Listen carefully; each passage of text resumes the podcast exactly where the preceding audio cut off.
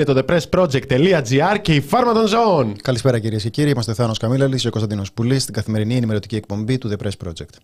Καλησπέρα στου αγαπημένους αγαπημένες από όπου και αν μας ακούτε. Καλή βδομάδα, καλή Δευτέρα.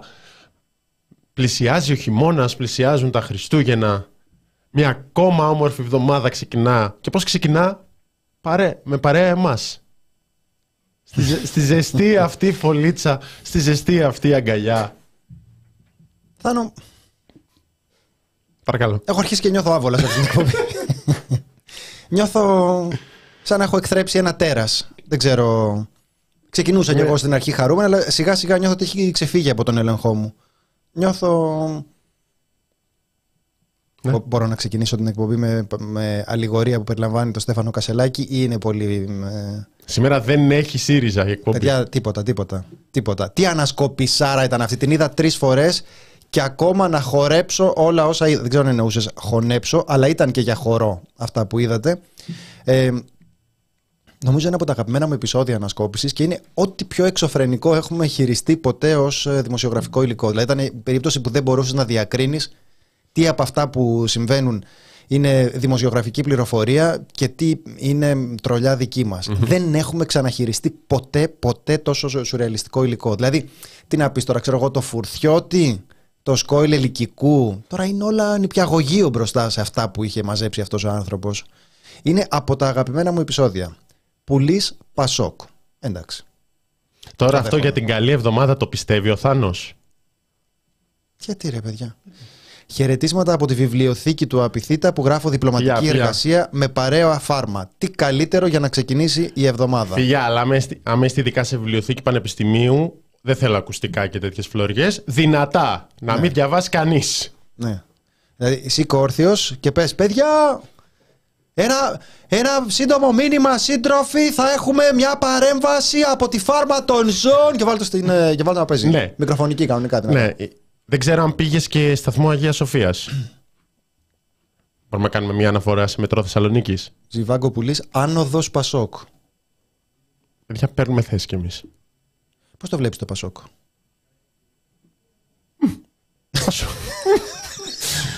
ευχαριστώ, ευχαριστώ. Πολιτικό, Ευχαριστώ. πολιτικό Εντάξει, σχόλιο. εντάξει, Πώ κρίνεις τον Νίκο Ανδρουλάκη; εντάξει, εντάξει. Είναι φαν της όπερας ο άλλος και βλέπει ανασκόπηση. Φαν της όπερας. Ναι. Άνθρωπε μου, δεν γίνονται όλα μαζί σε αυτή τη ζωή. Ναι, ναι, ναι.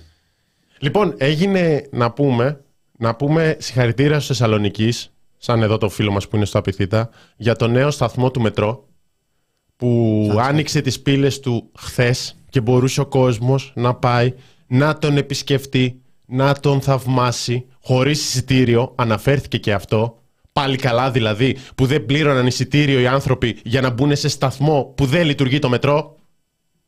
Και είναι κάπου το τέταρτο ή πέμπτο εγγένειο που έχουμε στο μετρό Θεσσαλονίκης. Το, το μετρό, μετρό. Μετρό δεν- μετρό δεν έχουμε. Όταν πας σε ένα σταθμό μετρό. Ναι. Εδώ, εδώ θα κάνουμε τώρα βαθιά ανάλυση. Όταν πας σε ένα σταθμό του μετρό, πας για να πάρεις το μετρό. Εντάξει. Ωραία. Ναι. Αυτή τη στιγμή έχουμε σταθμούς του μετρό που δεν λειτουργεί το μετρό, αλλά εγκαινιάζουμε αυτούς τους σταθμούς και τους ανοίγουμε για το κοινό για να πάνε να δουν τους σταθμούς του μετρό, χωρίς μετρό. Δεν καταλαβαίνω που είναι το περίεργο θα Εντάξει. Δεν καταλαβαίνω. Δηλαδή, αυτό που θέλετε πάντα να βρείτε κάτι αρνητικό να πείτε, δεν το καταλαβαίνω. Εγώ σε όλα τα εγγένεια χαίρομαι. Αλλά είναι αυτό είναι που ψάχνω να βρω. Εγώ θέλω να βρω τη θετική πλευρά της ε, της ζωής. Οπότε κάθε φορά που εγγενιάζουν κάτι λέω Α, κοίταξε να δεις. Μπήκε ένα πετραδάκι ακόμα, μπήκε ένα λιθαράκι. Έχουν το, στα, έχουνε το σειρμό. Δεν πάει πουθενά ο σειρμός. Μπράβο. Μπαίνεις στο σειρμό, κρατιέσαι εκεί πέρα από τις από τις χειρολαβέ, κοιτάζεις με τον απέναντι, φωτογραφίζεσαι, βγάζεις μια selfie. Εγώ αυτά τα χαίρομαι. Πότε θα ανοίξει το, τελικά το μετρό. Τώρα λένε για. είπανε για, ευγενικά για δεύτερο εξάμεινο του 2024 και έχω δει και για Οκτώβριο του 2024. Πάντα είχα μια απορία. Δηλαδή μέχρι τον Οκτώβριο του 2024 προλαβαίνουν 3-4 εγγένεια ακόμα. Πέρα από το τι ζεστή αγκαλιά είστε, έτσι μας λέει Θάνο, για μας το λέει αυτό. Ότι είμαστε πολύ ζεστή αγκαλιά. Δεν μπορείτε να φανταστείτε, παιδιά. Δεν μπορείτε να φανταστείτε τι αγκαλίτσες είμαστε. Καταρχάς, με το Θάνο, με το που έρχομαι στο, στο γραφείο, κατευθείαν ζεστή Ναι. αγκαλιά 30-35 δευτερόλεπτα. Άλλοι θα νιώθαν αμήχανα. Εμείς το κάνουμε κάθε μέρα αυτό. Δηλαδή με το που έρχομαι στο γραφείο. Γεια σου, Θάνο. Το κάνουμε Ναι. σταθερά. Είναι αυτό η έτσι σκηνή ξεκινάει. από ταινία που τρέχει ο ένας προς τον άλλον και γίνεται αυτό το slow Αυτό, motion. αυτό, στο γραφείο. φαντάζομαι. Φανταστείτε σε Κωνσταντίνε, γραφείο. Θάνο. Ναι, ναι, ναι. Αυτό αλλά σε γραφεία. Ναι. Λοιπόν, πέρα από το τι ζεστή αγκαλιά είστε, ευχαριστούμε. Πολλές φορές κάνετε αναφορές σε μορφές λαϊκισμού, πώς χειρίζονται το λόγο κτλ. Εμείς που δεν τα έχουμε σπουδάσει, πού μπορούμε να τα μάθουμε; Δυστυχώς, αυτό ήθελα, γι' αυτό ήθελα να διαβάσω αυτό το σχόλιο. Δυστυχώς δεν υπάρχει πρόσβαση για εσά. Δηλαδή αυτά, αυτό είναι το νόημα. Τα σπουδάσαμε εμείς και σας τα λέμε. Το μόνο που μπορείτε να κάνετε είναι συνδρομή να πληρώνετε εμά να σας τα λέμε.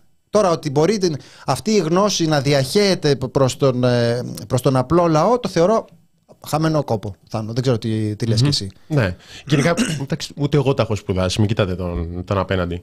Έχει κάποια πτυχία εκεί πέρα. Εγώ μια δημοσιογραφία τελείωσα. Τι να ξέρω, καημένος. Δηλαδή, μορφές λαϊκισμούς συνήθως εγώ τις έχω διδαχθεί ως μορφές επικοινωνίας slash προπαγάνδας και από αυτά που έχω διαβάσει. Είναι οι εύκολες λύσεις, ας πούμε. Μορφή λαϊκισμού επίσης είναι ο κοινωνικός αυτοματισμός. Οπότε είναι μια σειρά από πράγματα, επικοινωνιακά τεχνάσματα τέλος πάντων, που έχουν μια σειρά από προβλήματα. Λαϊκισμός είναι π.χ. το να πεις ότι έρχονται οι μετανάστες και μας παίρνουν τις δουλειές. Πέρα από ρατσισμός είναι η εύκολη λύση. Πήγα να πω λατσισμός, που είναι λάτση, αλλά όχι. εμ, πέρα από την εύκολη λύση και τα ρατσιστικά κλπ. Λαϊκισμός είναι να πεις ε, ένα σκέτο είμαστε με τους πολλούς ή είμαστε με τους νοικοκύριδες. Κατά Ε, την ταπεινή μου άποψη. Γιατί υπάρχουν συγκεκριμένα πράγματα σε αυτό. Νομίζω θα έχει ενδιαφέρον να κάναμε κάποια στιγμή ε, μια, ε, ένα επεισόδιο ανασκόπησης για τον ε, λαϊκισμό. Μμ. Είναι πολύ ενδιαφέρον ε, θέμα και κυρίως ο τρόπος με τον οποίο εργαλειοποιείται η κατηγορία του λαϊκισμού απέναντι στα, σε οποιοδήποτε αίτημα ε, των πολλών του κοσμάκι χαλάει τη σούπα των ε, ελίτ. Αυτό είναι, το, αυτό είναι για μένα το πιο ενδιαφέρον κομμάτι. Καταλαβαίνουμε πώς λειτουργεί ο δεξιός ε, λαϊκισμός, αλλά μην ξεχνάτε ότι ε, φαινόμενα αριστερού λαϊκισμού χαρακτηρίζονταν οποια, οποιασδήποτε αποφάσεις λαμβάνονταν στην ελληνική κοινωνία που δεν συμβάδιζαν με τις ε, ορέξεις του Τόμψεν, ξέρω εγώ. Αυτό είναι ο αριστερός λαϊκισμός. Οπότε έχω την εκτίμηση ότι η πιο ενδιαφέρουσα πτυχή αυτής της ε, συζήτησης είναι πώς αυτές οι κατηγορίες αντιστρέφονται ανάλογα με την ε, πολιτική προοπτική. Φιλοσοφική φάρμα. Σήμερα, oh mon Dieu. Όπα, όπα, όπα, η Μαρία, η Μαρία, Μαρία. Δύο ευρώ η Μαρία. Επιτέλους, λεφτά στο λογαριασμό μου.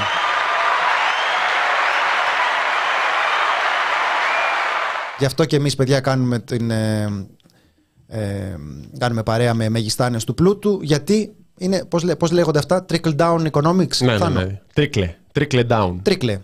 Καταλάβατε; Παίρνει η Μαρία τα, τα λεφτά, τρίκλε και εμείς λιγάκι. Αυτό είναι το, αυτό είναι το κέρδος. Τρίκλε. Λοιπόν, μια που είπες για λεφτά. Τώρα που λέω για λεφτά. Να, περά... να ξεκινήσουμε με οικονομία. Να... Δεν θα μπορούσαμε να μην αναφερθούμε, μόλον... παρά το γεγονός ότι έγινε Παρασκευή απόγευμα, τέλος πάντων αυτή η δήλωση, στον Υφυπουργό Εργασίας, τον κύριο Τσακλόγλου. Ο οποίος έχει κάποιες ριζοσπαστικές λύσεις για την οικονομία και πάρα πολύ χιούμορ, Κωνσταντίνε. Δηλαδή, εσύ ως παρουσιαστής σατυρικής εκπομπής, πώς σχολιάζεις το χιούμορ του Υφυπουργού Εργασίας; Εγώ είμαι κατά του χιούμορ γενικά. Ωραία. Μην κοιτάς τώρα που έχει, με, με έχει ρίξει η μοίρα σε αυτή την εκπομπή. Είμαι και ε, άνθρωπος... Βιοπάλη. Ναι, ρε. το, το καμίνι της ε, ε, Βιοπάλης, εντάξει. Ε, ε, έτυχε έτυχε να, να βρεθώ σε αυτή, την, ε, σε αυτή τη δουλειά. Εδώ έτυχε να, ασχοληθώ με την ε, δημοσιογραφία, ενώ είναι γνωστό ότι δεν με ενδιαφέρει καθόλου η επικαιρότητα. Αλλά θα έλεγα ότι γενικά είμαι κατά του, κατά του χιούμορ, ιδίως από υπουργούς. Mm-hmm. Ιδίω να... όταν αστείευονται σε φορολογικά νομοσχέδια, ας πούμε. Ιδίως όταν αστείευεσαι εναντίον του κόσμου, τον οποίον ε, πατάς κάτω. Ναι. Είναι το χειρότερο. Ε, να δούμε πρώτα το βίντεο. Να δούμε τη δήλωση και θα ήθελα να σχολιάσω κάτι γι' αυτό. Δικηγόρο, ο οποίος δουλεύει σε δικηγορικό γραφείο και παίρνει 9 εκατοστάρικα, και έχω φίλο Ντελιβερά, ο οποίος βγάζει 1400. Επομένως. Αυτό λοιπόν. Ο φίλος σας ο δικηγόρος γιατί δεν πάει να δουλέψει Ντελιβερά. Λέτε. Λέτε. Αυτά σου Συγγνώμη λίγο. Ε, να το, να το πω λίγο διαφορετικά. Κοιτάξτε λίγο. λίγο να το, να, εδώ μπαίνει ένα γενικότερο πρόβλημα. Προφανώς ο άνθρωπος, ο δικηγόρος, συνεκτιμά και το, τις σπουδές του, το βιωτικό επίπεδο το οποίο έχει εκεί, τις συνθήκες εργασίας και το καθεξής. Ε, αν τον τελιβεράδικο πήγαινε στα τρία χιλιάρικα θα πήγαινε; Εγώ αρχίζω να αμφιβάλλω εκεί πέρα. Μπορεί και να ήταν. Αλλά δεν είναι έτσι μόνο η.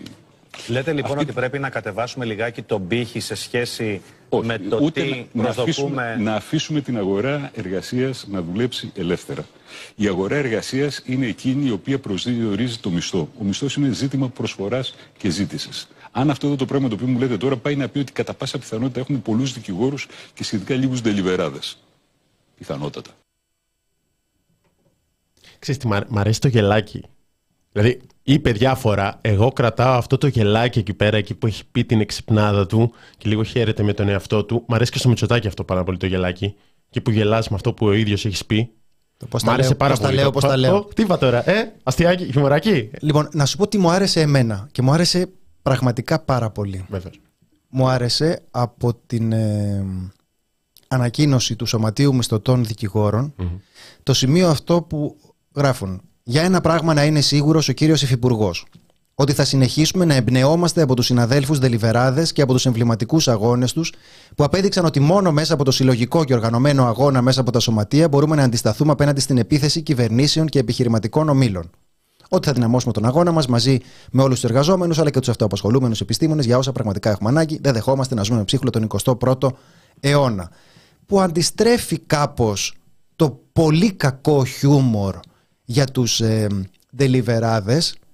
και το αντιστρέφει με έναν τρόπο που είναι πάρα πολύ λεπτός και ουσιαστικος Και λέει ότι αυτοί οι ντελιβεράδες για τους οποίους εσύ εκφράζεσαι με υποτίμηση, γιατί αυτό κάνει ο υπουργός την, ώρα που το, την ώρα που το ρωτάει αυτό, είναι εργαζόμενοι για τους οποίους τρέφουμε πολύ μεγάλο σεβασμό για αυτά που κέρδισαν με το συλλογικό αγώνα τους.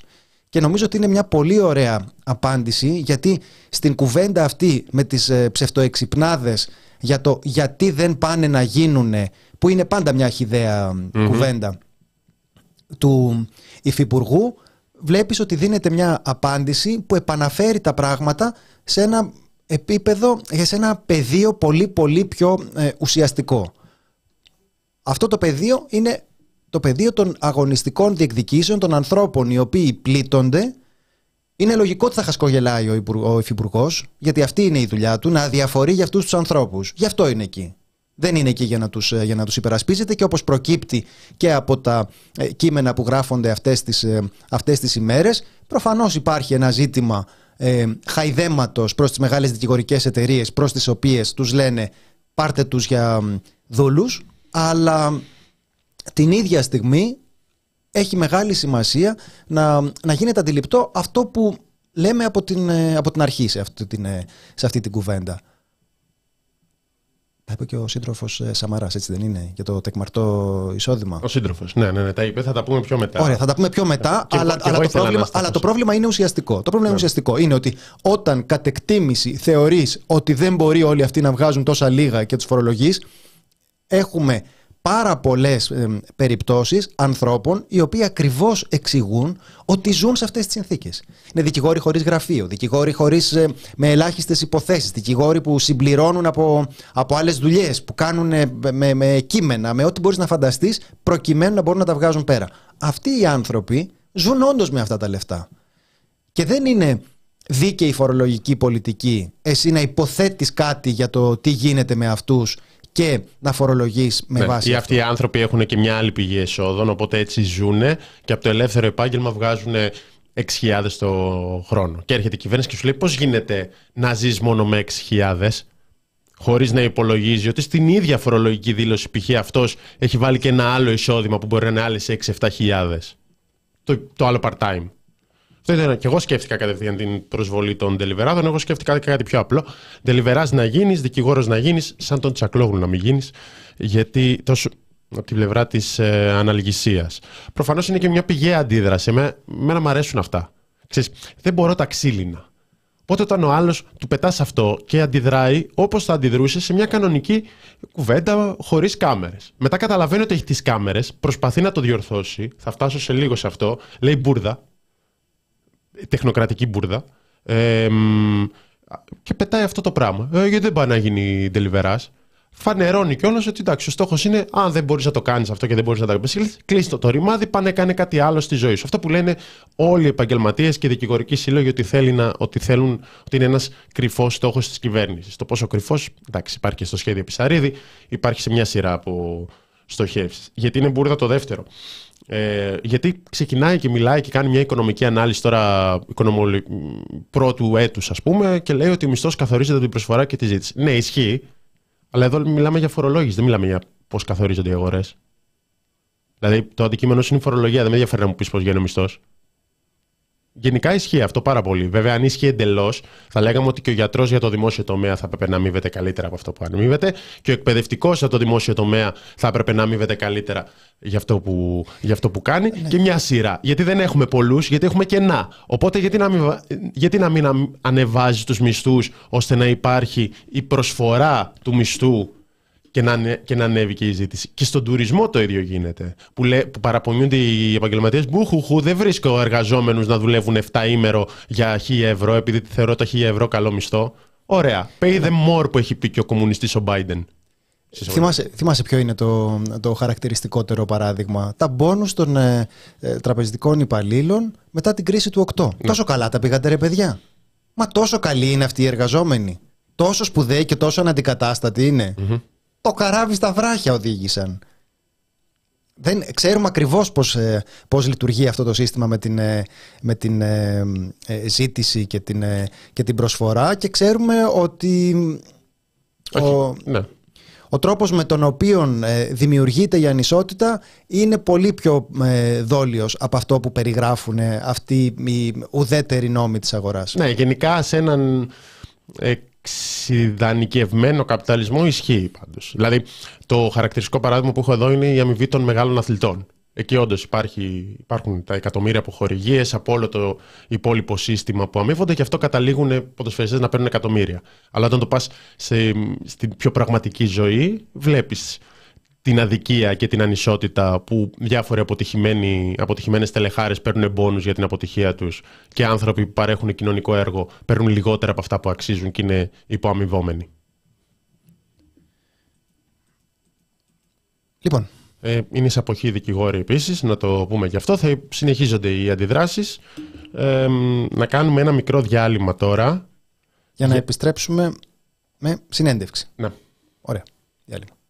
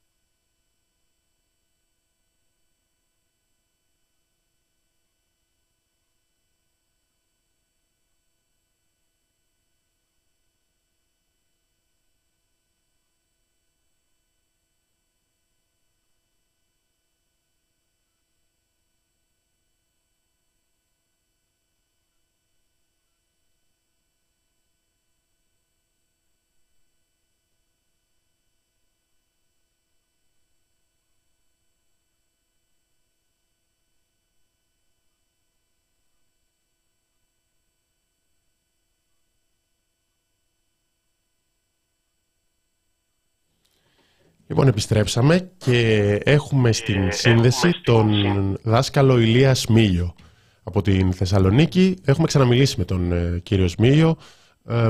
έχει πάρει μέρος σε πολλές κινητοποιήσεις κατά των πληστηριασμών ως μέλος του Συντονισμού Συλλογικοτήτων Θεσσαλονίκης και δεν προλαβαίνει να μετράει διώξεις εναντίον του, είτε ποινικές είτε πειθαρχικές, όπως η τελευταία που έχουμε. Κύριε Σμίγιο, καλησπέρα.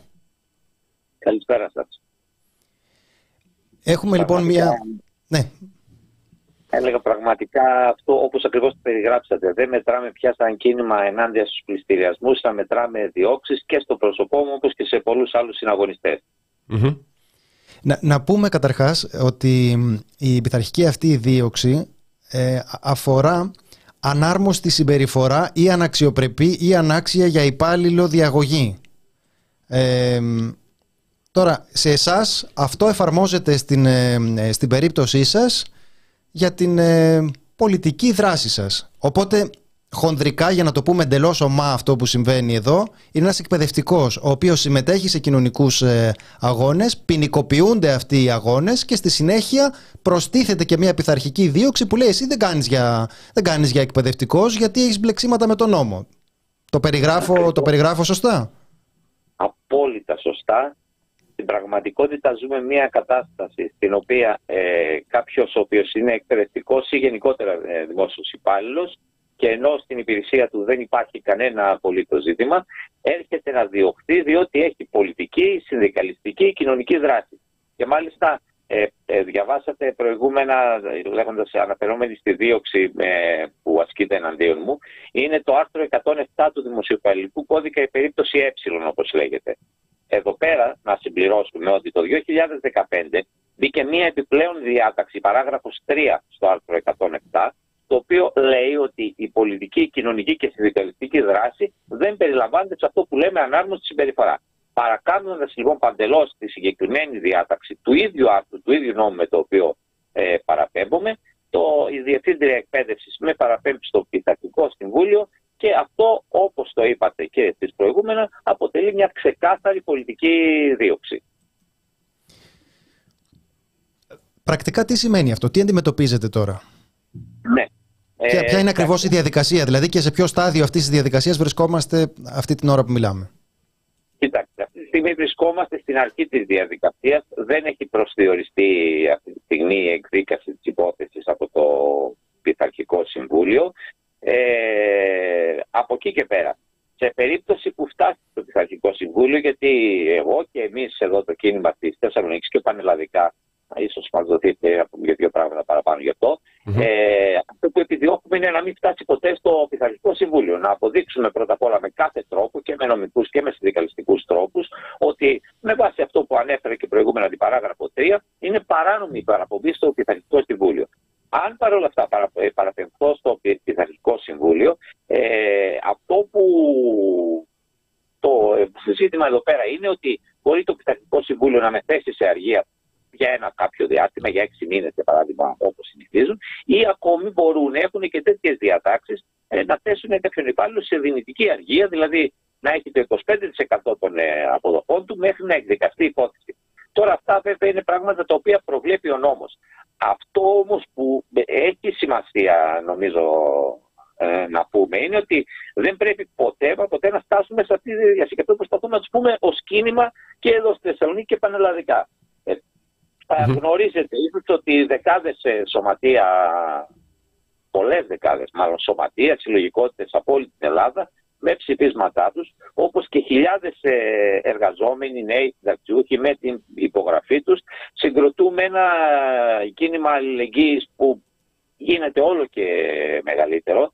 Ε, έχουμε κάνει κινητοποιήσεις εδώ στην Θεσσαλονίκη αρκετές μέχρι σήμερα με μαζικές παραστάσεις και στη Διεύθυνση Εκπαίδευσης και στην Περιφερειακή Διεύθυνση ε, και γενικότερα προσπαθούμε να πούμε το εξής ότι στην ε, σημερινή περίοδο που διώκεται το δικαίωμα, το δικαίωμά σου να εκφράσει τη γνώμη σου, το δικαίωμά σου να δράσει και να διεκδικήσεις τα στοιχειώδη, τα στοιχειώδη δικαιώματα της κοινωνικής πλειοψηφίας, της εργαζόμενης πλειοψηφίας, σε αυτή την περίοδο λοιπόν είναι ένα παραπάνω αναγκαίο όλοι μαζί να προσπαθήσουμε να,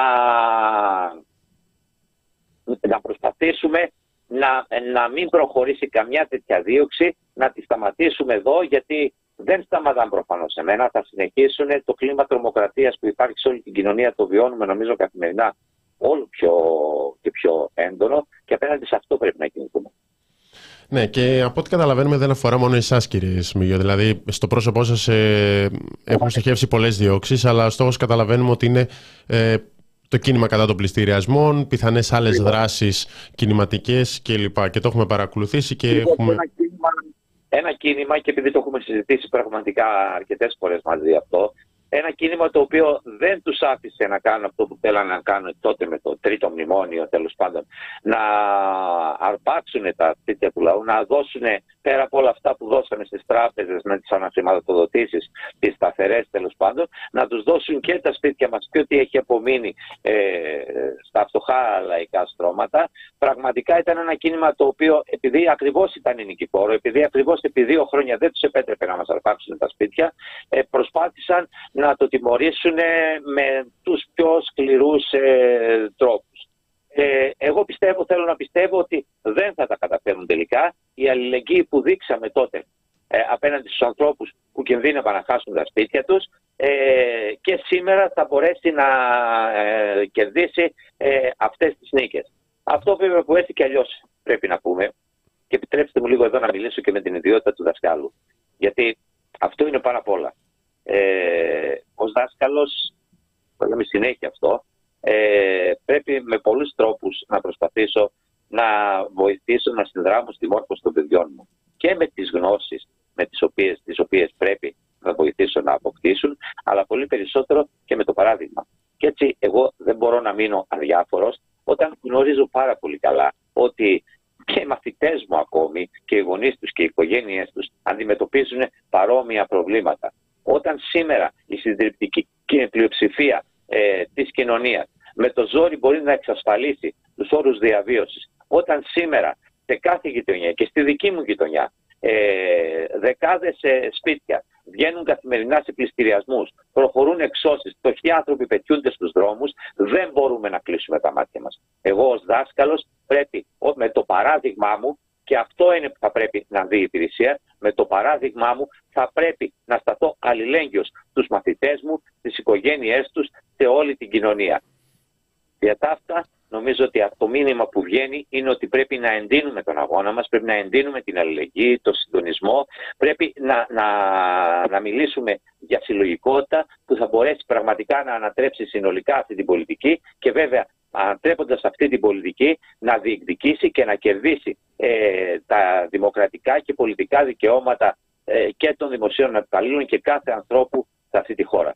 Δεν μπορούμε, για να θυμίσω ένα γεγονός των τελευταίων ημερών, δεν μπορεί να συλλαμβάνονται άνθρωποι επειδή κρατούσαν μια Παλαιστινιακή σημαία και την ίδια ώρα κάποιοι να βγάζουν εκατομμύρια από τις μίζες με συναλλαγές με το κράτος δολοφόνο του Ηρακλή, του Ισραήλ.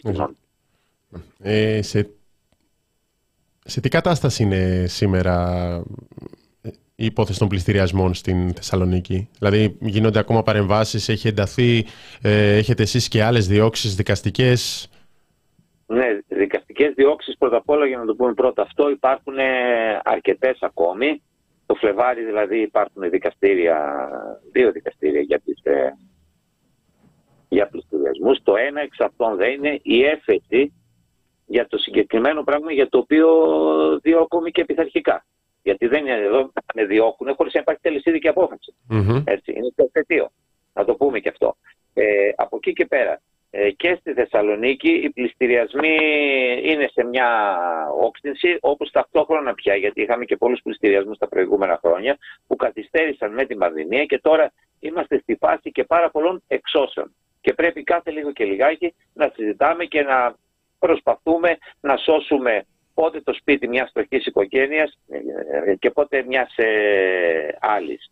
Ε, γι' αυτό έλεγα και πριν ότι χρειάζεται ένα δυνατό κίνημα αλληλεγγύης που να ανατρέψει συνολικά αυτή την πολιτική, που να μιλήσει για την πραγματική προστασία ε, της λαϊκής κατοικίας από τράπεζες και φαντς που φαίνεται να έχουν ξεσαλώσει το τελευταίο διάστημα. Έχω δύο ερωτήσεις. Μία είναι μικρή ε, και πριν κλείσουμε κύριε Σμίγιο.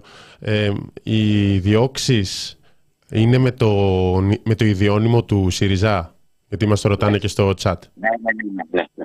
Παρεμπόδιση πλειστηριασμού. Ακριβώς. Μμμ. Ε, και η δεύτερη είναι για το... με, με, Παρε- παρεμπόδιση συγκεκριμένα συναγωνισμού, έτσι το λένε. Γιατί καμιά φορά και οι λέξεις που χρησιμοποιούν έχουν πραγματικά πλάκα. Έτσι. Πώς είναι παρεμπόδιση; Συναγωνισμού. Οκ.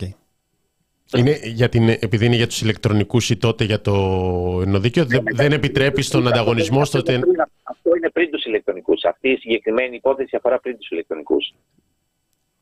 Ναι. Ε, Είναι το 2017.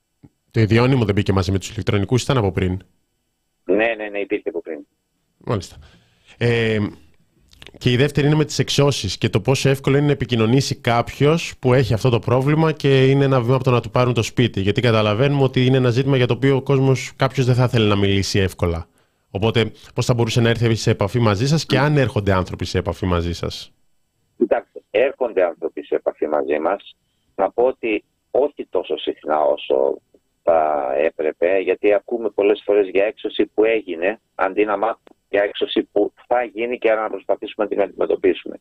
Δυστυχώς και σε αυτό το, σε, και σε αυτό το τομέα, το τομέα υπάρχει ο φόβος, υπάρχει δυστυχώς ακόμα η ντροπή ε, και πολλοί άνθρωποι δεν ε, επικοινωνούν μαζί μας. Αυτό που μπορούμε να πούμε εμείς είναι ότι όπως όλος, σε όλο το προηγούμενο διάστημα ε, είναι ξεκάθαρο ότι διασφαλίζουμε την, ε, πώς το λένε, την ανωνυμία του κάθε συμπολίτη μας, της κάθε οικογένειας η οποία κινδυνεύει να χάσει το σπίτι της. Άρα πρέπει να έρθει σε επαφή με το συντονισμό συλλογικότητων, συλλογικότητων Θεσσαλονίκης και όποιες συλλογικότητες υπάρχουν κατά τόπους, έτσι ώστε να προσπαθήσουμε όλοι μαζί να σώσουμε το σπίτι της όποιας λαϊκής οικογένειας κινδυνεύει είτε από πληστηριασμό είτε από έξωση.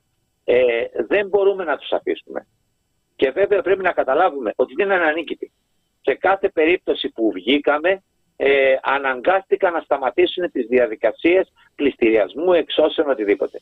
Θα πάμε λοιπόν, μόνο έτσι μάλλον μπορούμε να πάμε, μόνο έτσι μπορούμε να σώσουμε τα σπίτια μας, μόνο έτσι μπορούμε σε τελική ανάλυση να συζητήσουμε συνολικότερα, γιατί δεν είναι μόνο οι εξώσεις. Είναι μια σειρά από πράγματα. Τα ρεύματα που κόβονται, τα, τη θέρμανση, το οτιδήποτε, όλα αυτά είναι ζητήματα στα οποία πρέπει ως λαϊκό κίνημα να συζητήσουμε, να δράσουμε, να δείξουμε την αλληλεγγύη μας, τη συλλογικότητα, το συντονισμό έτσι ώστε να μπορέσουμε να το σταματήσουμε. Τα τηλέφωνα του συντονισμού είναι γνωστά και, το, και στη σελίδα μας στο facebook και στο site μας και παντού μπορεί ο καθένας να απευθυνθεί. Ναι, ναι, ναι. Πάνω που βλέπω ερώτηση να σας ρωτήσουμε για το πώς μπορούν οι πολίτες να συνδράμουν στο έργο. Ε, να προσθέσω ότι το έργο είναι όλων των πολιτών μαζί, γι' αυτό είναι, είναι συλλογικότητα και όχι ο κύριος Μήλιος. Το λέω σωστά, έτσι; Προφανέστατα. Όλα ναι. ήταν μέσα από και μάλιστα επειδή πάνω μου επιτρέπεις και το πάνω. Ναι, ναι, ναι. Μας είδες και στην ίδια την μέσα στο ειρηνοδικείο κάποιες φορές. Όπως ξέρεις μέσα στο ειρηνοδικείο γινόταν και οι συνελεύσεις μας ακόμη και συναποφασίζαμε όλοι μαζί πώς θα το σταματήσουμε. Mm-hmm. Λοιπόν, ε, υπάρχει κάτι άλλο που θα θέλατε να, που θα θέλατε να μας πείτε ή ε, αυτό εδώ; που εγώ θέλω να πω κλείνοντας ε, αυτή την συζήτηση και, να σας, και αφού σας ευχαριστήσω ε, για την πρόσκληση είναι ότι πρέπει να δούμε αυτή την υπόθεση σαν μια υπόθεση ε, αλληλεγγύη προς κάποιον εργαζόμενο, εμένα, την ίδια στιγμή όμως και πολύ περισσότερο αλληλεγγύης και συμπαράταξης με ένα κίνημα που υπερασπίζεται τα βασικά κοινωνικά δικαιώματα και μάλιστα τα βασικά κοινωνικά δικαιώματα των πιο ευάλωτων στρωμάτων. Με την έννοια αυτή, άλλος δρόμος δεν υπάρχει παρά το να αγωνιστούμε όλοι μαζί για να σταματήσουμε ε, αυτή την ε, πολιτική. Σας ευχαριστούμε πάρα πολύ. Ευχόμαστε πρώτα κουράγιο και μετά νίκη. Να είστε καλά. Να είστε καλά. Γεια σας. Ε, μας γράφετε ότι είναι η, η σουρεάλ ε, κατάσταση όπου διώκεται με νόμο του ΣΥΡΙΖΑ, η σουρεάλ κυβέρνηση του ΣΥΡΙΖΑ.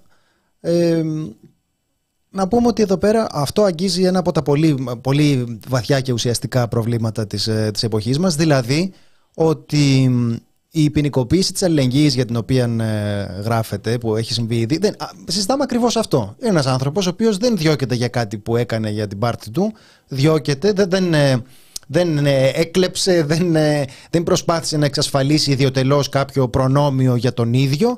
Αυτό που έκανε είναι ότι συμμετείχε σε κοινωνικές δράσεις που προστατεύουν το δικαίωμα των ανθρώπων να έχουν σπίτι απέναντι στα αρπακτικά και αυτό του στοιχίζει πρώτα με τη μορφή των ε, διώξεων από τον νόμο και στη συνέχεια με τη μορφή και της επιπρόσθετης πειθαρχικής δίωξης για, την, ε, ναι. για τη δουλειά του εκπαιδευτικού που κάνει. Και είναι λογικό ότι θα υπάρχουν όλα τα μέσα που θα τεθούν σε εφαρμογή προκειμένου να αντιμετωπιστεί αυτός ο κόσμος. Όλα τα μέσα.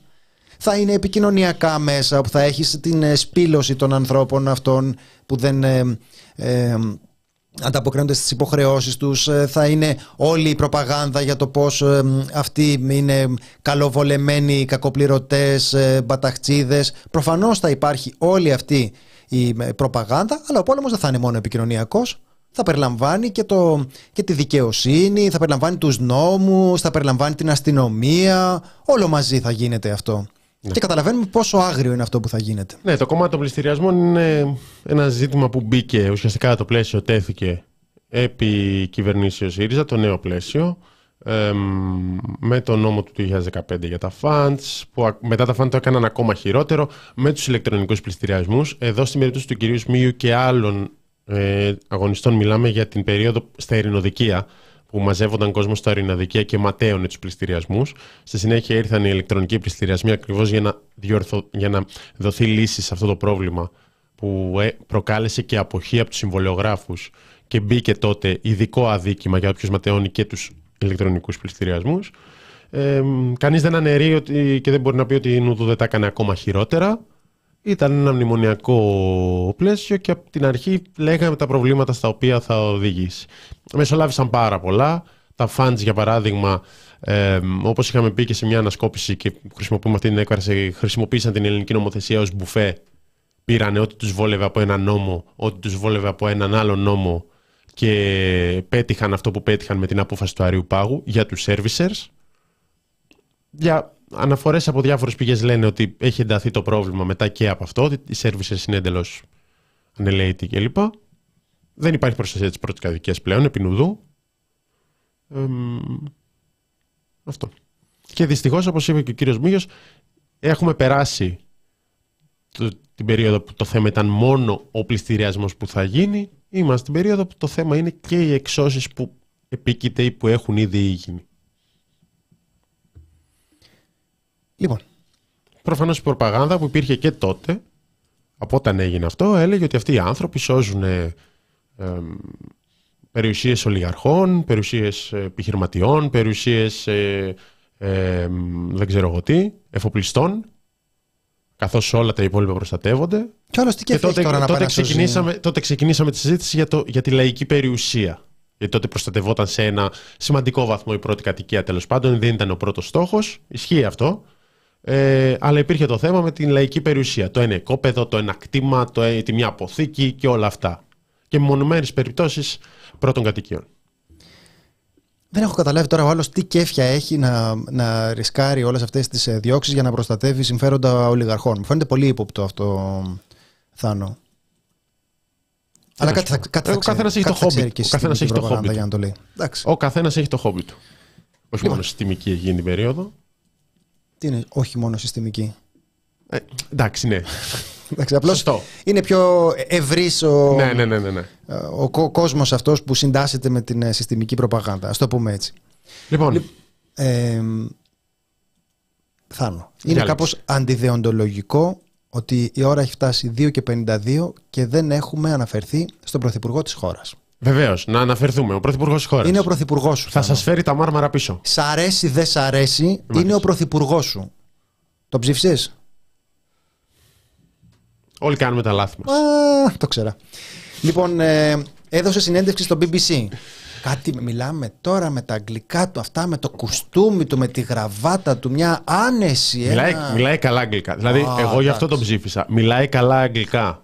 Και είναι και. Είναι και...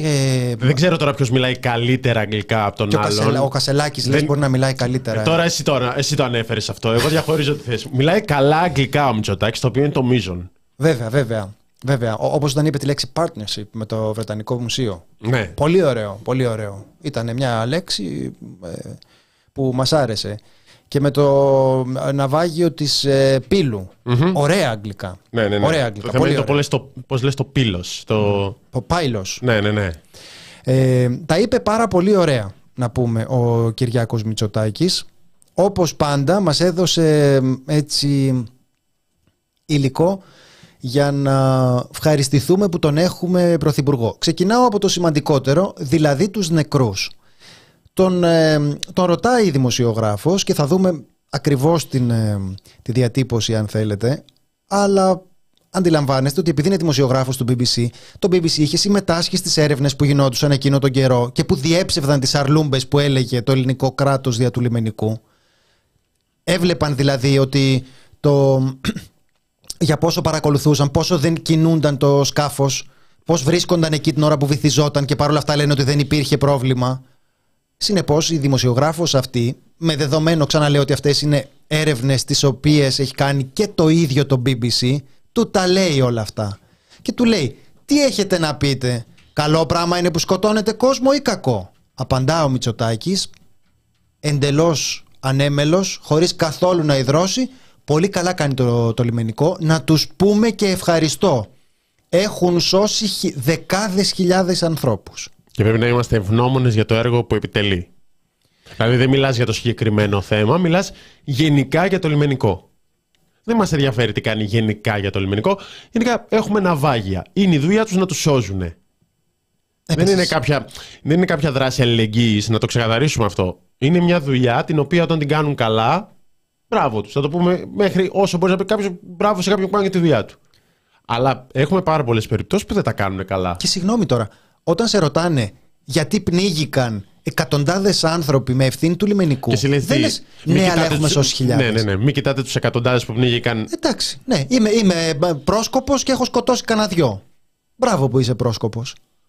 Δεν πιστεύω ότι είναι πρόσκοποι, αλλά το έχουν σώσει χιλιάδες δεν είναι απάντηση για το αν έπνιξαν εκατοντάδες. Γιατί στην προκειμένη περίπτωση το επιχείρημα ήταν ότι αρνήθηκαν να λάβουν βοήθεια, το οποίο δεν προκύπτει.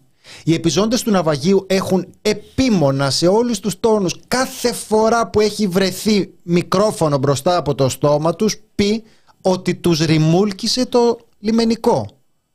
Και αυτό οδήγησε με στη σκηνή. βύθιση. Αυτό λένε οι άνθρωποι.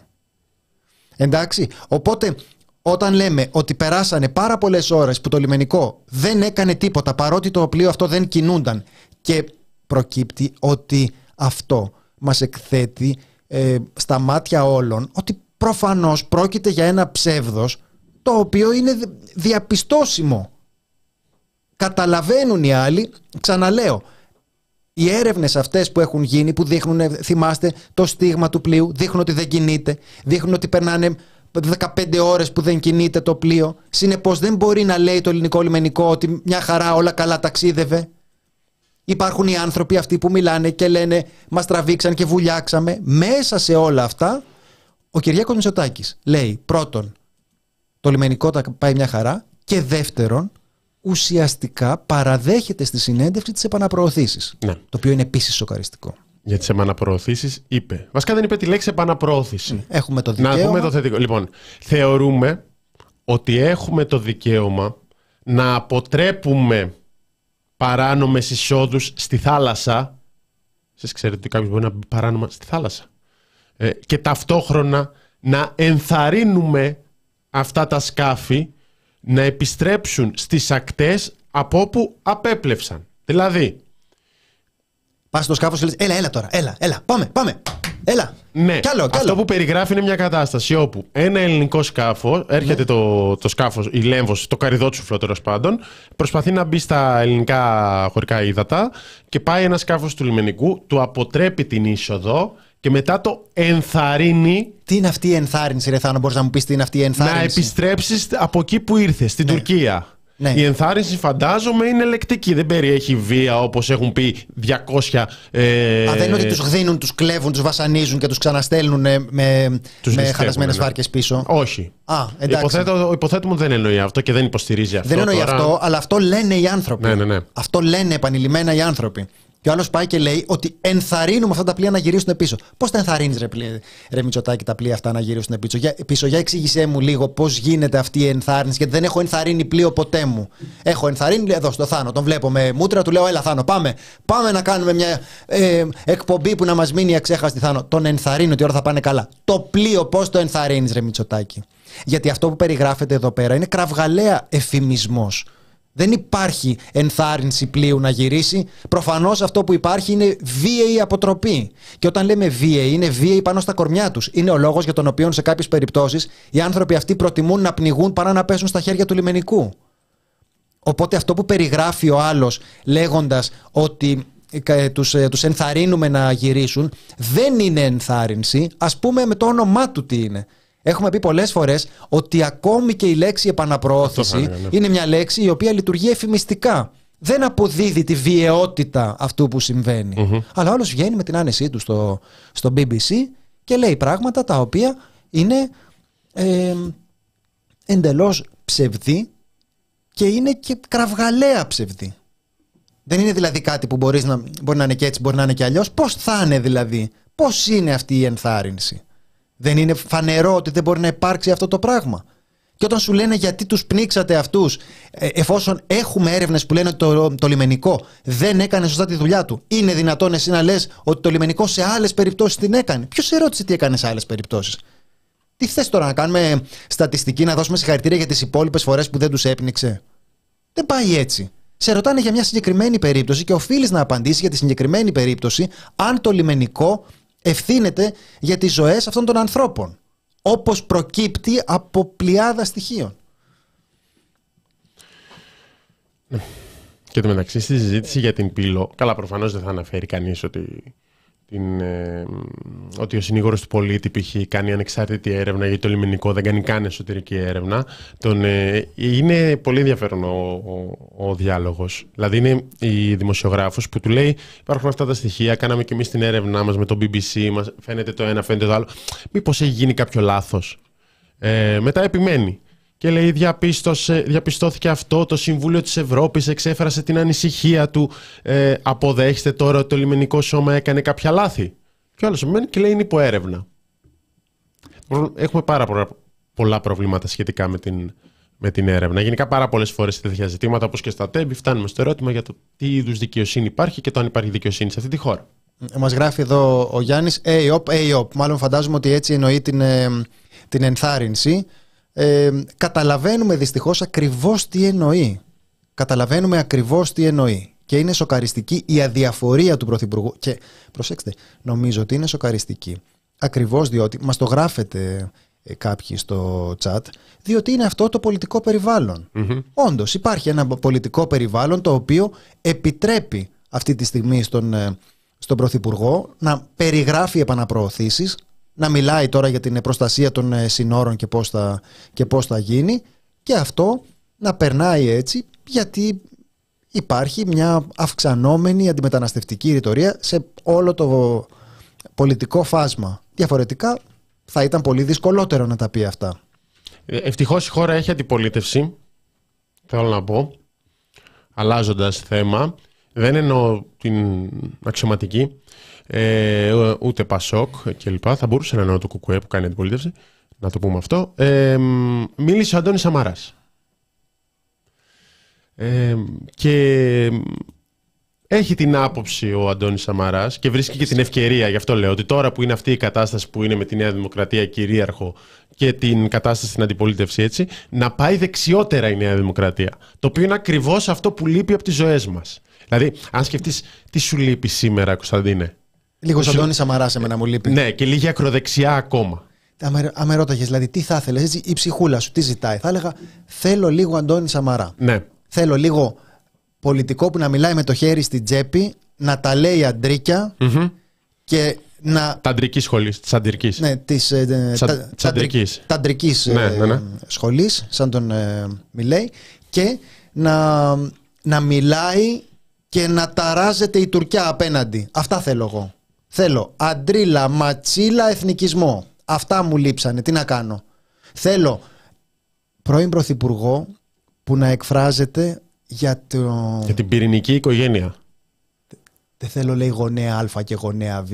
Θέλω πατέρα και μάνα. Το παιδί θέλει πατέρα και μάνα. Καταλάβατε; Αυτά μας είχαν λείψει. Αυτά μας είχαν λείψει και βεβαίως... Ε... Οφείλουμε να στηρίξουμε την πυρηνική οικογένεια. Πυρηνική, δεν μεταξύ σκέφτεσαι πυρηνικούς αντιδραστήρε. Ναι, εγώ σκέφτομαι το Τσέρνομπιλ όταν λέει πυρηνική οικογένεια και τη Φουκουσίμα. Φουκουσίμα οικογένεια. Δεν είναι καλός όρος για να το περάσεις. Πρέπει να γίνεις σκυλάδικο σίγουρα αυτό με τη Φουκουσίμα και την πυρηνική οικογένεια. Αν, αν μας ακούτε οι ακτιβιστές ε, των ε, ΛΟΑΤΚΙ δικαιωμάτων αυτή τη στιγμή, αν γραφτεί ένα τέτοιο ε, τραγούδι, είμαι έτοιμος να το ερμηνεύσω. Στη φάρμα. Ναι. Ωραία. Ναι, λοιπόν. έλειπε, έλειπε αυτό. Ε, μόνο αυτό έλειπε, πέρα από Αντώνη Σαμαρά. Δηλαδή, ο Αντώνης Σαμαράς τραγούδι στη φάρμα. Λοιπόν, όπου υπάρχουν. Μπορούμε εμείς να πούμε για τα ελληνοτουρκικά, το οποίο είναι αυτό που καίει τον Έλληνα πολίτη. Τα ελληνοτουρκικά. Θα, θα μα απειλεί, αγα... ε, μας απειλεί τώρα ο Γαρινός και εσύ. Ανάσα, ανάσα. Μία, μία ανάσα. λοιπόν.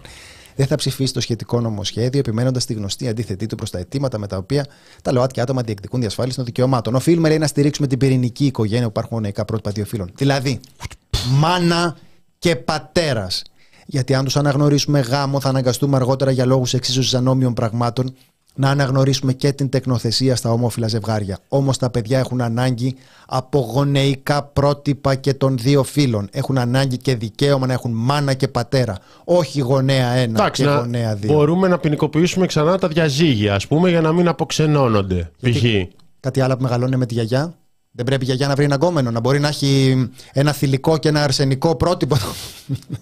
Ρε παιδί, προσπαθώ να προτείνω λύσεις, ούτως ώστε Όχι, το εντάξει, παιδί να έχει θετικά και. Ε, Πώς το λένε; Εννοείται. Δε, ο έρωτας είναι καλός σε κάθε ηλικία. Να πούμε να περνάει αυτό το μήνυμα και κόβει. Ακριβώς, ακριβώς. Γιατί μεγα, πάει το άλλο μεγαλώνει μόνο με την ε, γιαγιά. Μεγαλώνει μια θεία. Ναι. Μεγαλώνει σε μονογονεϊκή οικογένεια. Ναι. Όπα, όπα, πού πας εσύ, πού πας; Χώρισες. Αυτό κανονικά τι έπρεπε να το κάνει; Ε, χάνεται η πυρηνική, χάνεται το, ο μισός πυρήνας χάνεται. Ε, δεν γίνεται έτσι, παιδιά. Δεν γίνεται. Πάτε και χωρίζετε. Δεν γίνεται. Παντρεύτηκες, παντρεύτηκες. Θα κάτσεις εκεί πέρα. Ότι τώρα ο άλλος ε, μπορεί να έχει τα, τα μειονεκτήματά του αυτά. Εσύ εκεί. Θα κάτσεις εκεί μέχρι να γίνουν τα παιδιά σου 45 χρονών, που είναι η κανονική ηλικία στην οποία αρχίζουν οι άντρες να αποκαλακτίζονται. Μέχρι εκείνη την ηλικία θα κάνεις λίγη υπομονή. Καλά, μέχρι τα 35 δεν έχει φύγει από το σπίτι με τίποτα το παιδί. Τα 35 είναι σπίτι. Εγώ μετράω και τη δεκαετία μετά που του πηγαίνει το τάπερ, μένει στη γειτονιά. Αλλά ε, θα κάνεις λίγη υπομονή μέχρι, μέχρι τότε και γενικώς προσέξτε να δείτε. Τι γίνεται τώρα; Παίρνουν το σπίτι του ενός, βάζουν φυλακή αυτόν που παραπονείται και βάζεις μετά και το Σαμαρά να θέτει αυτά που κυρίως τον απασχολούν. Τι τον απασχολεί το Σαμαρά, ο Ερντογάν, για τον οποίο θα μας μιλήσει αμέσως τώρα ο συνάδελφος Θάνος Καμίλαλης που έχει το ρεπορτάζ στα τουρκικά. Θα είναι όλο το κομμάτι αυτό της εκπομπής στα τουρκικά, γιατί, θέλουμε να το ακούνε και από, και από απέναντι. Και τι θα γίνει με τα ΛΟΑΤΚΙ δικαιώματα. Ναι, ναι, ναι. Και αν θα έχουν μάνα και πατέρα και όχι γονέα ένα και γονέα δύο. Ευτυχώς η ακροδεξιά μιλάει στον κόσμο, Κωνσταντίνε. Ναι, οπότε έχουμε όλο, όλο αυτό το συνονθήλευμα εκεί πέρα. Δηλαδή, τι θα έχουμε, από τη μια μεριά θα σε πατάνε κάτω, θα σου παίρνουν το σπίτι και από την άλλη θα φανατίζουν λαϊκό κόσμο προκαλώντας μίσος για τα θέματα αυτά στα οποία έχουν μάθει να, να, να δημιουργούν, υποδαβλίζουν τέτοιου, ναι, ναι, ναι. τέτοιου τύπου αντανακλαστικά μίσους απέναντι σε διάφορες κοινωνικές κατηγορίες. Ναι, δεν, τώρα... δεν ξέρουμε τώρα πόσοι μπορούν να ακολουθήσουν, πόσοι πατριώτες θα μπορούσαν να ακολουθήσουν σε αυτήν την ε, ε, ρητορική κατά πιθανής συμφωνίας, αφού δούμε και τη συμφωνία κλπ. Τα πολλά πολλά πώς θα κάνουν επιδείξεις πατριωτισμού. Το λέω γιατί πολλοί βάζουν τελευταία τη λέξη πατριωτικά, πατριωτικά, πατριωτικά. Το ξέρουμε, παιδιά. Προχωράμε. Είναι που δεν θα μιλήσει για τον Κασελάκη Εγώ. και δεν έχει βάλει γλώσσα μέσα. Εγώ. Δηλαδή κάθε τρίτη κουβέντα έχουμε και, ένα, και μια Εγώ κασελακική αυτά ελληνοτουρκικά έρχονται. Εγώ αλληγορία. Αφού τα ελληνοτουρκικά έρχονται. Λοιπόν, λέει ο Σαμαράς. Πάμε, πάμε Αντώνη. Μπορούμε εμείς σήμερα να συμφωνήσουμε με αυτόν που όλοι οι σύμμαχοι και εταίροι μας διαφωνούν μαζί του; Με αυτόν που οι πάντες τον θεωρούν μαύρο πρόβατο. Τον Ερντογάν λέει, δεν ξέρω αν το έχετε καταλάβει. Τον Ερντογάν που διαπραγματεύονται Ουκρανία με Ρωσία στην Τουρκία. Μεσολαβεί για την, ε, στο, στο Παλαιστινιακό. Αυτός είναι ο απομονωμένος. Ο, ο Σαμαράς βλέπει πολύ Sky. Ναι, εδώ πέρα έχουμε και το παραμύθι του απομονωμένου Ερντογάν, το οποίο είναι πραγματικά ανέκδοτο. Και έχουμε και το άλλο που λέει ότι δεν διαπραγματεύεσαι με τον πειρατή. Που είναι τι, ότι όλο το δίκαιο είναι με το μέρος μας. Εμείς. Αλλά δεν ψινόμαστε να το πάρουμε. Ναι, αλλά λες, να πάμε στη Χάγη; Στη Χάγη μπορεί να χάσουμε.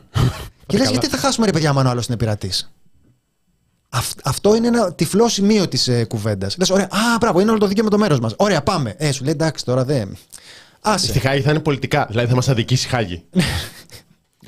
Έχει υποθεί αυτό. Ότι στη Χάγη μπορεί να μην κερδίσουμε όλα αυτά και είχα δει και μια συζήτηση πολύ ενδιαφέρουσα στην ΕΡΤ της προάλλε που επιτέλους κάποιοι τα λέγανε σε μια κουβέντα ότι OK, okay, πιθανή αλλαγή πλεύσης, το λέω πολύ ευγενικά στα ελληνοτουρκικά, θα μας φέρει αντιμέτωπους με διάφορους εθνικούς μύθους. Που ένας από αυτούς είναι ότι δεν γίνεται να έχεις σε όλα δίκιο. Να πούμε στο 90%. Στο 90%. Αυτό. Οπότε... 87. 86. Ναι. ναι. Αυτό που λέμε τώρα είναι ότι τα βασικά παραμύθια της επιχειρηματολογίας Σαμαρά είναι ο απομονωμένος Ερντογάν που είναι το ανέκδοτο του, του αιώνα. Μια χαρά τα πάει ο Ερντογάν. και θυμόμαστε ότι σε κρίσιμες, σε κρίσιμες φάσεις των, ε, ε, της ε, διεθνούς ε, σκηνής έχει παίξει ρόλο καταλητικό. Το λέω χωρίς κανένα καμία ε, εκτίμηση προς το πρόσωπο, αλλά μερικά πράγματα που είναι αντικειμενικά. Είναι το, το ειδικό βάρος του, της ε, χώρας. Δεν έχει νόημα εμείς να προσποιούμαστε ότι ο άλλος είναι απομονωμένος όταν δεν είναι. Αυτό είναι το ένα. Και το, και το άλλο είναι η κουβέντα αυτή για τον ε, πειρατή που δημιουργεί την ψευδέστηση στον κόσμο ότι όλα αυτά που αναφέρουμε εμείς είναι απλώς παραβιάσεις μιας επιθετικής ε, Τουρκίας ενώ προφανώς δεν ισχύει αυτό. Και βέβαια δεν ισχύει αυτό. Γι' αυτό και υπάρχει όλη αυτή η, όλο αυτό το μπαλατζάρισμα. Το λέγαμε, το έχουμε πει και άλλες φορές. Πολλές φορές το έχουμε πει. Τώρα Μπακογιάννη είναι από τα στελέχη της Νέας Δημοκρατίας που το λένε αυτό. Ότι στη Χάγη θα χρειαστεί να προσκρούσουμε στην πραγματικότητα, θα κουτουλήσουμε, θα βρούμε τείχο και θα καταρρεύσουν αρκετά από τα εθνικά παραμύθια για το τι δικαιούμαστε σε σχέση με αυτή την ιστορία και πόσο είναι πειρατής ο άλλος. Αλλά Σαμαρά τώρα, τι το νοιάζει τώρα; Μιλάμε για άνθρωπο που έκανε καριέρα με το Μακεδονικό. Οπότε θα κολώσει τώρα να πει για, το, για τον Ερντογάν και για τα ΛΟΑΤΚΙ δικαιώματα. Ό,τι να είναι θα πει. Ό,τι να είναι. Κλασική άκρα δεξιά. Τι θες να πει τώρα, τι πουλάει, πες το και θα είναι. Από τη μια μεριά θα λειτουργεί η ρεμούλα και τα συμφέροντα των, ε, των ελίτ και από την άλλη θα φανατίζεται ο κόσμος για ό,τι μπουρ του κατέβει στο κεφάλι του Σαμαρά. Αν προσπαθείς να τους καταπραίνεις, αυτό λέγεται κατευνασμός, όπως έχω τονίσει πολλές φορές και όπως πολύ σωστά υπογράμμισε και ο Κώστας Καραμαλής πριν λίγες εβδομάδες. Και ο κατευνασμός υπήρξε πάντα πολύ επικίνδυνος. Ισχύει ότι εδώ είναι και η γραμμή Καραμαλή. Δηλαδή, η γραμμή Καραμαλή έχει μείνει στην ιστορία στα, στα, γενικά στην εξωτερική πολιτική, είναι μη συμφωνείς ποτέ σε τίποτα. Πάντα θα βρεθεί ένα άλλο μαγικό ε, σημείο στο μέλλον όπου τα πράγματα θα είναι καλύτερα. Δεν έχει πάει καλά αυτό. Να το πούμε και έτσι. Δεν έχει πάει καλά. Να μου πεις, ξέρεις τι, τι, μπορεί να, τι συμφωνία μπορεί να έρθει και πόσο επιζήμια μπορεί να είναι και τέτοια. Όχι, δεν μιλάμε γι' αυτό. Να, να ξεκαθαρίσουμε. Δεν υπερασπιζόμαστε κάτι το οποίο δεν έχουμε δει. Γενικά καλό είναι να κάνεις διάλογο αντί για πόλεμο, λέω εγώ. Ε, δύο. Ε, δηλαδή στο μακεδονικό κατευνα... το ότι δεν μιλάω και αφήνω τα πράγματα σε ένα μέλλον και εγώ λέω ότι η εθνική γραμμή είναι αυτό, ε, δεν είναι ότι έπιασε κιόλας, ας πούμε. Δηλαδή. Λοιπόν, Θάνο, θέλω πρώτα να ευχαριστήσουμε... Αν, αν το αφή... Δηλαδή, να το εξηγήσω ότι αν τα αφήναμε, αν τα αφήναμε, σταδιακά θα ήσουν ακόμα πιο τετελεσμένο ότι όλος ο πλανήτης λέει ε, την πρώην Ιουγκοσλαβική Δημοκρατία της Μακεδονίας ως Μακεδονία. Θέμα που δεν με νοιάζει κιόλας, αλλά τέλος Λοιπόν, Γιώργος, ευχαριστούμε Γιώργο. Παρακαλώ, ναι. 10, 10 ευρώ, παιδιά. Ούτε ένα, ούτε δύο, ούτε τρία. Το καταλαβαίνετε αυτή τη στιγμή που μιλάμε ο Γιώργος έβαλε το χέρι στην τσέπη και είπε τι να το κάνω εγώ αυτό το δεκάρικο; Τι σημασία έχουν τα χρήματα για μένα;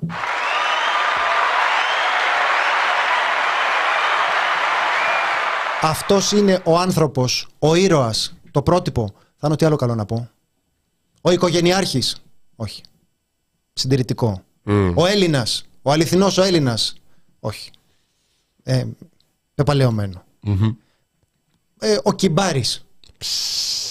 Και, πα, και παλαιακό. Παλα, παλαϊκό, παλαιακό. Παλιακό. παλιακό θα έλεγα, ναι.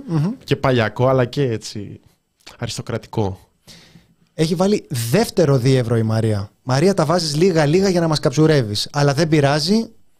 Η δουλειά γίνεται. Φαίνονται έτσι περισσότερα. περισσότερα. Ναι, και, δηλαδή και... βάζει ένα ευρώ, μετά άλλο ένα, άλλο ένα, τέσσερις δωρεές. Και επαναφέρει και, το, επαναφέρει και το θέμα. Εκεί που, εκεί που τα λες, ναι, δεν βαριέσαι, λέει, σε, λίγο 10 ευρώ θα είναι δύο καφέδες. Λοιπόν. Ναι, τέλος πάντων, αυτό που έλεγα είναι ότι η πολιτική κατεβασμού είναι αυτό που έχει πει ο Κωνσταντίνος, ότι συμφέρει τα εθνικά θέματα να παραμένουν εθνικά θέματα και να είναι πάντα ανοιχτά δεν είναι δεδομένο ότι μετά θα βρεις μια καλύτερη συμφωνία, ας πούμε. Ε, Επίσης, πρέπει να αποφασίζεις και να πεις: Θέλω συμφωνία ή θέλω να το συζητάω επαόριστον ή θέλω να, να κάνω πόλεμο κάποια στιγμή. Αν θες συμφωνία, κάπου θα διαψευστεί το εθνικό αφήγημα. Μπορεί να είναι όντως η επίσημη εθνική γραμμή της χώρας και να, να περάσει αυτός στις διπλωματικές σχέσεις. Αλλά πολλές φορές είναι άλλο το τι συζητούν οι διπλωμάτες και το τι συζητάς επίσημα και το τι λένε τα επίσημα κείμενα και άλλο το τι προπαγανδίζει εδώ πέρα στον κόσμο. Εντάξει, και εδώ που τα λέμε, μετά θα το πούνε κιόλας. Θα πούνε εντάξει, ρε παιδιά, τώρα τα λέγαμε, τα πήρατε στα σοβαρά. Μερικές φορές λέγεται αυτό, προσέξτε το. Αυτή είναι πολύ ενδιαφέρουσα φράση που λέει ε, εντάξει, στη διαπραγμάτευση θα ζητήσεις 10 για να πάρεις τα 5. Και λες, Α, οπότε λέ, το ξέραμε ότι λέμε βλακίες. δηλαδή δεν είναι ότι δεν το ξέραμε. ναι, ναι, αυτό θα γίνει. Αλλά ε, θα, θα σου πούνε και θα στο πούνε κιόλας, σαν να είσαι ηλίθιος, καταλάβατε. Δηλαδή, δεν ξέρεις τι από διαπραγματεύσεις. Θα βγαίνει ρε παιδί μου τώρα ο Μπάμπης ο Παδημητρίου και θα λέει Ρε παιδιά, διαπραγμάτευση είναι. Μην δεν ξεκολλάτε. Χαλό. θα πεις τώρα, θα πεις και πενταρλούμπες παραπάνω. Και θα λες, Α, εντάξει, εντάξει, εντάξει, γιατί εγώ τα διάβαζα και νόμιζα ότι τα εννοούμε τόσο καιρό. Δεν είχα καταλάβει ότι τα μισά από αυτά που λέμε τα λέμε έτσι για να τα ακούνε οι απέναντι, αλλά εμείς έχουμε συνεννοηθεί ότι είναι μπουρδες. Λοιπόν, Θάνο, ασθενοφόρο. Ναι, ναι, ναι, δεν μπορούμε να το αφήσουμε αυτό. Πάμε να πούμε για το ασθενοφόρο. Το εσύ ενισχύθηκε επιτέλους. Άντε. Πάλι γκρίνια. Πάλι γκρίνια. Με όποιο τρόπο έρχονται. Με όποιο τρόπο, Θάνο. Με όποιο τρόπο. Δηλαδή, εμένα με νοιάζει να προστίθενται ασθενοφόρα στον, στον εθνικό στόλο. Αυτό με νοιάζει. Τώρα, θα το κάνει το, θα το, κάνει το κράτος, θα, θα πηγαίνουμε να, να ζητιανεύουμε, θα το κάνουν ε, τυχαίοι ε, ευεργέτες. Οι ευεργέτες, Θάνο, είναι μια πολύ καλή ε, ιδέα να επανέλθουν στη δημόσια συζήτηση. Το, το αναφέραμε στην ανασκόπηση, είχαμε, είχα γράψει γι' αυτό. Ε, ξέρετε, παλιά ήταν ε, κάτι που το γράφανε στις εκθέσεις. Δηλαδή, έλεγε ο δάσκαλος στο μαθητή, μην ξεχάσεις να γράψεις στο τέλος, τελευταία παράγραφο, να γράψει και κάτι για τους εθνικούς ευεργέτες. Και έλεγε ο άλλος, Συγκρός, ο Αβέροφ, κατάλαβες και, και έλεγε. Είναι όλοι, όλοι αυτοί οι άνθρωποι οι οποίοι από την καλή τους την καρδιά ευεργετούν την πατρίδα που τόσα τους ε, τους έδωσε. Αυτό, Αυτό θα πρέπει... συμφωνώ που τόσα τους έδωσε. Μπράβο. Αυτό θα πρέπει να ζητάμε και εμείς.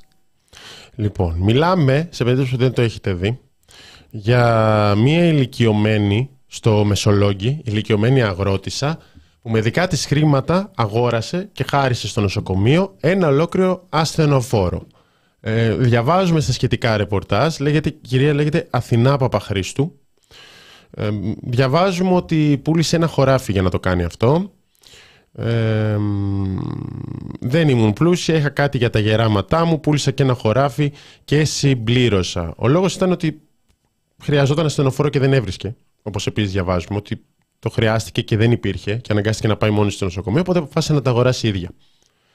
Ε, διαβάσαμε κιόλας ότι ο Κυριάκος Μητσοτάκης επικοινώνησε μαζί της για να τη συγχαρεί και της είπε ότι θα την συναντήσει. Νομίζω ότι είπε, λοιπόν, πάρε μερικά ακόμα, γιατί εμένα δεν με βλέπω, δεν μου περισσεύει τίποτα, δεν υπάρχει σάλιο. Οπότε, αν μπορείς, ναι. ε, ξυλώσου, ό,τι έξοδα έχεις, θα προσπαθήσεις λιγάκι να τα μαζέψεις. Ναι. Γιατί πάτε όλοι και ξανήγεστε, μου σπρώχνετε πέντε καρότσια στο σούπερ μάρκετ, ενώ πρέπει ο κόσμος να καταλάβει ότι ένα μικρό κομμάτι από τα λεφτά του θα πηγαίνει να αγοράζει ασθενοφόρα που δεν μπορεί να αγοράζει ο κ. Μητσοτάκης. Είχα προβλήματα με τον άντρα μου για 12 χρόνια. Θέλαμε, θέλανε να μας, να μας στείλουν από την Πάτρα ασθενοφόρο, αλλά δεν γινόταν. Εγώ είχα πρόβλημα με τον εφρό μου, αλλά δεν μπορούσε να έρθει να με πάρει κανένα ασθενοφόρο. Είχα χάσει τρία ραντεβού στο νοσοκομείο. Όταν ήρθε να με πάρει ένα ασθενοφόρο την τέταρτη φορά, έμεινε στη μέση της γέφυρας. Πήρα τότε ένα ταξί και πήγα για να μην χάσω το ραντεβού. Άλλη φορά που πήγαινα με τον άντρα μου στο νοσοκομείο των Ιωαννίνων, έμεινε το ασθενοφόρο κοντά στην Άρτα. Μας άφησαν εκεί σε ένα υπόστεγο που πήγαιναν το βράδυ οι αγελάδε για να το φτιάξουμε. Περιμέναμε μετά να έρθει την αμφιλοχία το ασθενοφόρο και να μας πάει στα Γιάννενα. Με τον άντρα μου ήμασταν μαζί 60 χρόνια, ταλαιπωρούνται για χρόνια την υγεία του. Ε, αν αναρωτιέστε τι οθεί έναν, έναν πολίτη να αγοράσει ένα στενοφόρο, είναι αυτές οι ιστορίες. Τώρα είναι, ναι, είναι αδιανόητο. Ναι, είναι αδιανόητο. Είναι αδιανόητο. Το έγραψε ο Παπα-Νικολάου. Το έγραψε ότι αυτό είναι λόγος για παρέτηση, δεν είναι λόγος για συγχαρητήρια. Καταλαβαίνουμε δηλαδή το μέγεθος ε, του, του αδιεξόδου. Ναι, ναι, ναι. Ε, αντιμετωπίζεται ως η, η χαρούμενη είδηση. Δεν είναι, το, δεν είναι τόσο ευχαριστή είδηση. Δηλαδή, προφανώς χειροκροτείς την, την κίνηση αυτής της γυναίκας. Αλλά γενικά, και γράφτηκε αυτό στα social, νομίζω σωστά, η δουλειά του Πρωθυπουργού δεν είναι να την πάρει τηλέφωνο να της πει ευχαριστώ πολύ. Η δουλειά του Πρωθυπουργού είναι να της πει κράτα τα, θα αγοράσουμε εμείς. Ε, εντάξει. Εκτός αν δεν σκοπεύει να αγοράσει. Και η δουλειά του δημοσιογράφου είναι να ρωτήσει γιατί στο διάολο δεν έχει ένα αρισθενοφόρο εκεί πέρα; Έλα μου ντε. Εντάξει. Θάνο. Μπορεί να μην βάλει το στο διάολο, αυτό το προσθέτω εγώ. Είσαι πολύ αυστηρός με τους συναδέλφους. Υπάρχουν πολλοί τρόποι να το προσεγγίσεις αυτό το φαινόμενο. Ένας είναι αυτός. Η Λαμπρινή εδώ πέρα γράφει: Οι υπηρώτες είμαστε γενετή ευεργέτε. Αυτό, αυτό, με αυτό θα, θα θέλαμε να κλείσουμε. Με αυτό θα θέλαμε να κλείσουμε. Αυτή είναι η πιο σημαντική κουβέντα που ακούστηκε σήμερα. Έχουμε βρει. Γιατί ε, βρίζουμε τόσες περιοχές στην Ελλάδα. Βρήσαμε το Λεμαίδα, μας γράφαν από κάτω στα, στα σχόλια τι πάθατε ρε παιδιά με την πτωλεμαίδα. Μια χαρά είναι η πτωλεμαίδα γιατί, γιατί τη βρίζετε. Δεν ξέρω ρε παιδιά, είναι ένα τικ που έχουμε. Δεν, δεν ξέρω, πραγματικά δεν δικαιολογείται αυτό. Μόνο κακό κάνει. Δεν μπορούμε να το σταματήσουμε με τίποτα. Ναι. Ξεκινάμε και, και βρίζουμε. Ξεκινάμε από εδώ δηλαδή, γύρω την, ε, τη γειτονιά μας. Και γενικά καταλήγουμε να βρίζουμε διάφορες περιοχές. Έχουμε χάσει τις περισσότερες συνδρομές έτσι. Λοιπόν. Ναι. Ε, είναι, δεν ξέρω τώρα πώς να το σχολιάσω περισσότερο από αυτό. Τίποτα. Τίποτα, ναι. Σας ευχαριστούμε πάρα πάρα πάρα πολύ που μας παρακολουθήσατε. Πάρα πολύ. Ήτανε τιτάνιο το έργο που φέρατε εις πέρας. Πραγματικά δεν είναι καθόλου εύκολο να παρακολουθήσεις μια τέτοια εκπομπή. Τέτοια, τέτοια συμπίκνωση, τέτοια νοήματα, τέτοια ενημέρωση, τι να πω τώρα, η ανάλυση. Ήταν μια εκπομπή διαμάντη και εσείς τα καταφέρατε να, να τα βγάλετε πέρα. Να είστε καλά. Γεια σας, φίλια πολλά.